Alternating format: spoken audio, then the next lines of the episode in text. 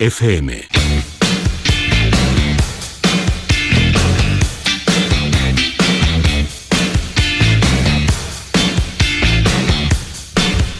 Escuchando esta sintonía, eh, que es la sintonía que acompaña la sección de nutrición todos los jueves, eh, me pregunto qué hago yo aquí, Marina.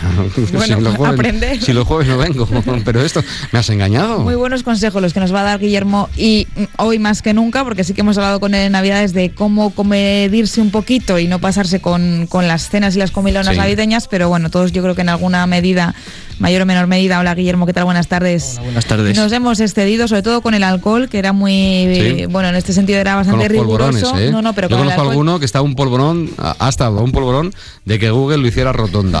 ¿no? O sea, tela, cuidado. Pero con el alcohol también, ¿eh? que también son unas fechas en las que nos pasamos eh, un poquito y, y, bueno, pues ahora hay que mm, hay que depurar todos estos excesos, ¿verdad, Guillermo?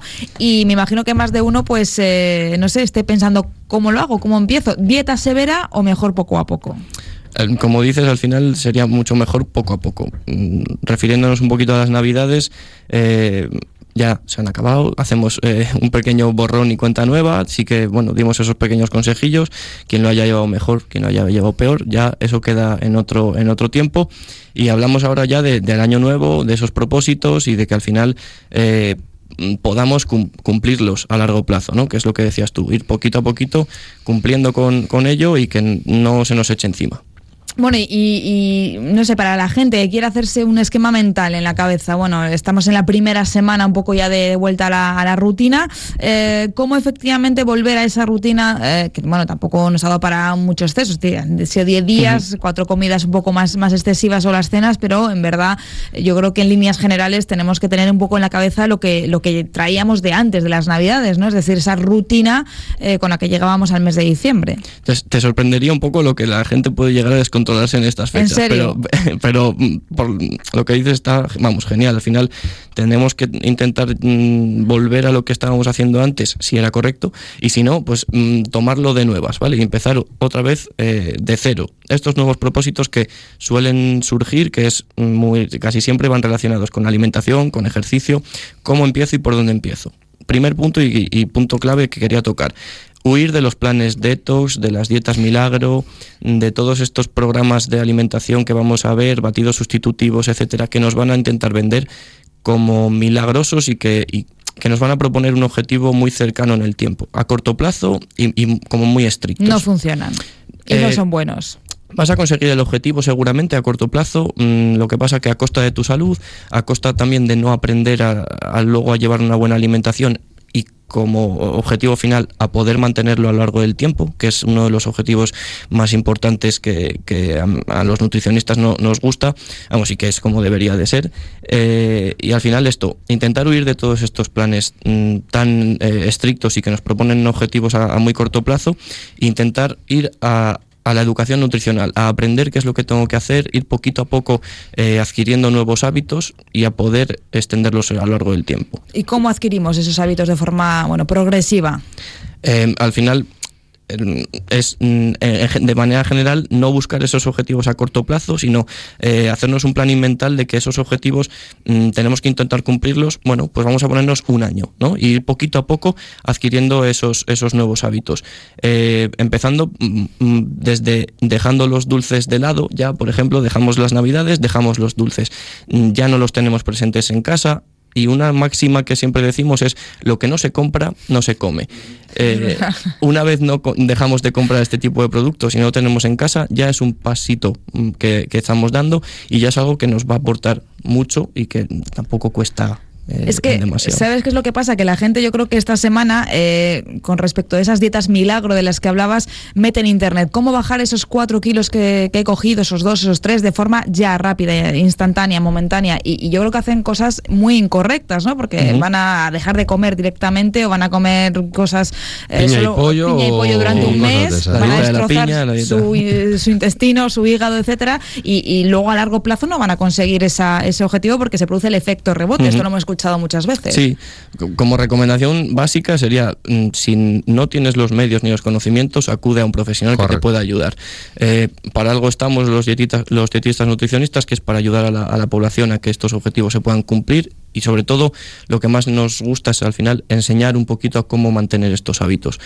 Mm, sí que es verdad que vas a conseguir ese objetivo a lo mejor de perder 4 kilos en un mes, pero no es lo que nos interesa, porque los vas a volver a recuperar, como decías tú, el, efecto rebote, y seguramente recuperes más de 4.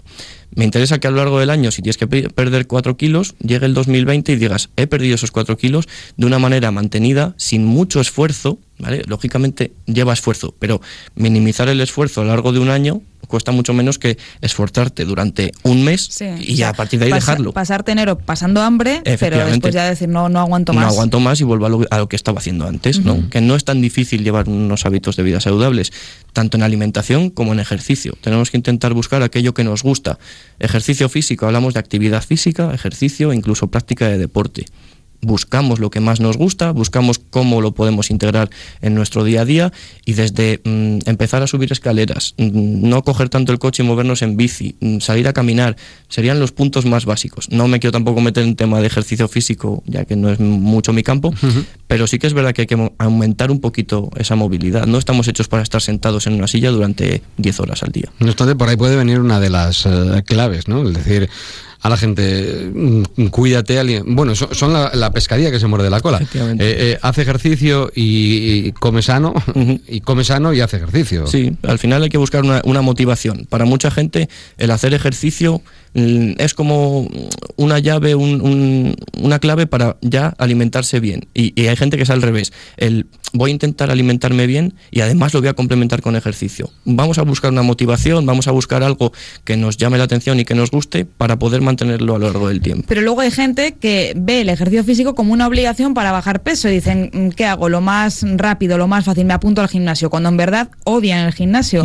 ¿Y qué pasa? Que se apuntan en el gimnasio, van 3-4 días y lo dejan rápido porque no, el ejercicio no está hecho para mí. Ese también es un fallo a la hora de, elegir el ejercicio físico que uno debe hacer o quiere hacer. Claro, al, final es un poquito lo mismo que con la alimentación. Nos apuntamos al gimnasio, tenemos conocimiento de lo que tenemos que hacer en el gimnasio, qué ejercicio nos es beneficioso para un caso individual en el que a lo mejor tengo un poco más de peso del necesario, a lo mejor no me viene bien ponerme a correr en una cinta por el impacto que puede tener en mis rodillas, no me viene bien al final hay que tener un poquito de conocimiento. También están los licenciados en actividad física y el deporte para ayudarnos a, conseguir eso, mm, poquito a poco y sobre todo con conocimiento de lo que hacemos y al final ir a, lo que nos gusta. el gimnasio no es la única herramienta que hay para hacer ejercicio la bici que tenemos que desempolvar a lo mejor es la que, eh, y a la hora de movernos por la ciudad a lo mejor nos viene mucho mejor. O simplemente lo que dices tú, aparcar un poco más el coche e ir andando a los sitios, que además Valladolid es una ciudad muy cómoda y que nos hemos acostumbrado especialmente a ir a todos los sitios con el coche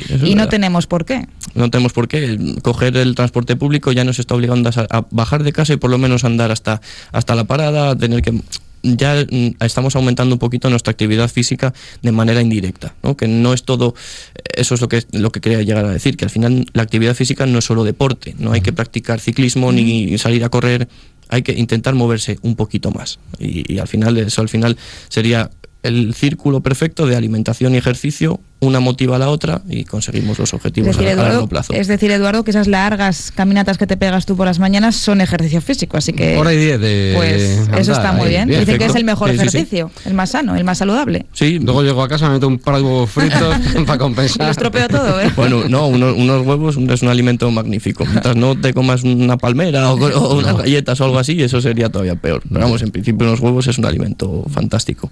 Y andar es el ejercicio que mínimamente tendría que poder hacer todo el mundo. A lo mejor tampoco es el recomendado para mm, ciertas personas con sobrepeso o con obesidad, mm, con impacto en caderas, en rodillas. Es que al final todo es individualizar y todo tiene que ir adaptado a cada líneas persona. Generales, Pero en líneas generales, puede andar. por supuesto, y es al final lo que deberíamos de hacer. En líneas generales lo que hay que hacer es llamar siempre a los expertos, eh, que para eso están, para eso han estudiado y para eso saben de, de qué va. Ese es el asunto. Guillermo, hasta el próximo jueves. Hasta el próximo jueves. Muchas gracias. Muchísimas gracias a ti. Vamos a ir marchándonos. Marina, si no tienes nada más que hablar. Esta, esta sección la habrá escuchado nuestro compañero Miguel Ángel, porque es de los que pasa mucho hambre en enero y luego vuelve otra vez a mm, pecar. No, porque a esta hora me parece que estaba en una cadena de estas de, de comida contundente. De comida rápida, comiendo. Con lo cual me parece que ahí no lo se lo ponemos, a ver si lo... Pero guárdaselo, que, Ah, mm, que lo podéis escucharlo en el podcast. Por eso, ¿eh? se lo voy a poner. Está este mes a piña y agua y luego vuelve otra vez a las andadas. Sí, sí, pero por la noche me parece que se levanta demasiado al frigorífico.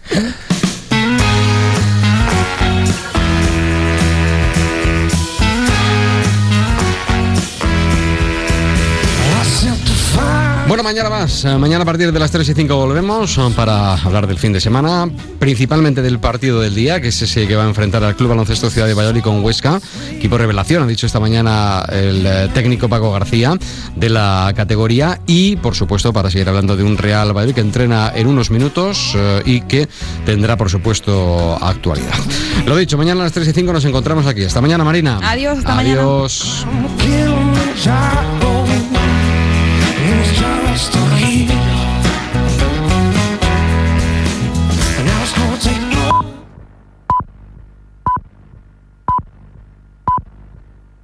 Es la tarde de Dieter, con Dieter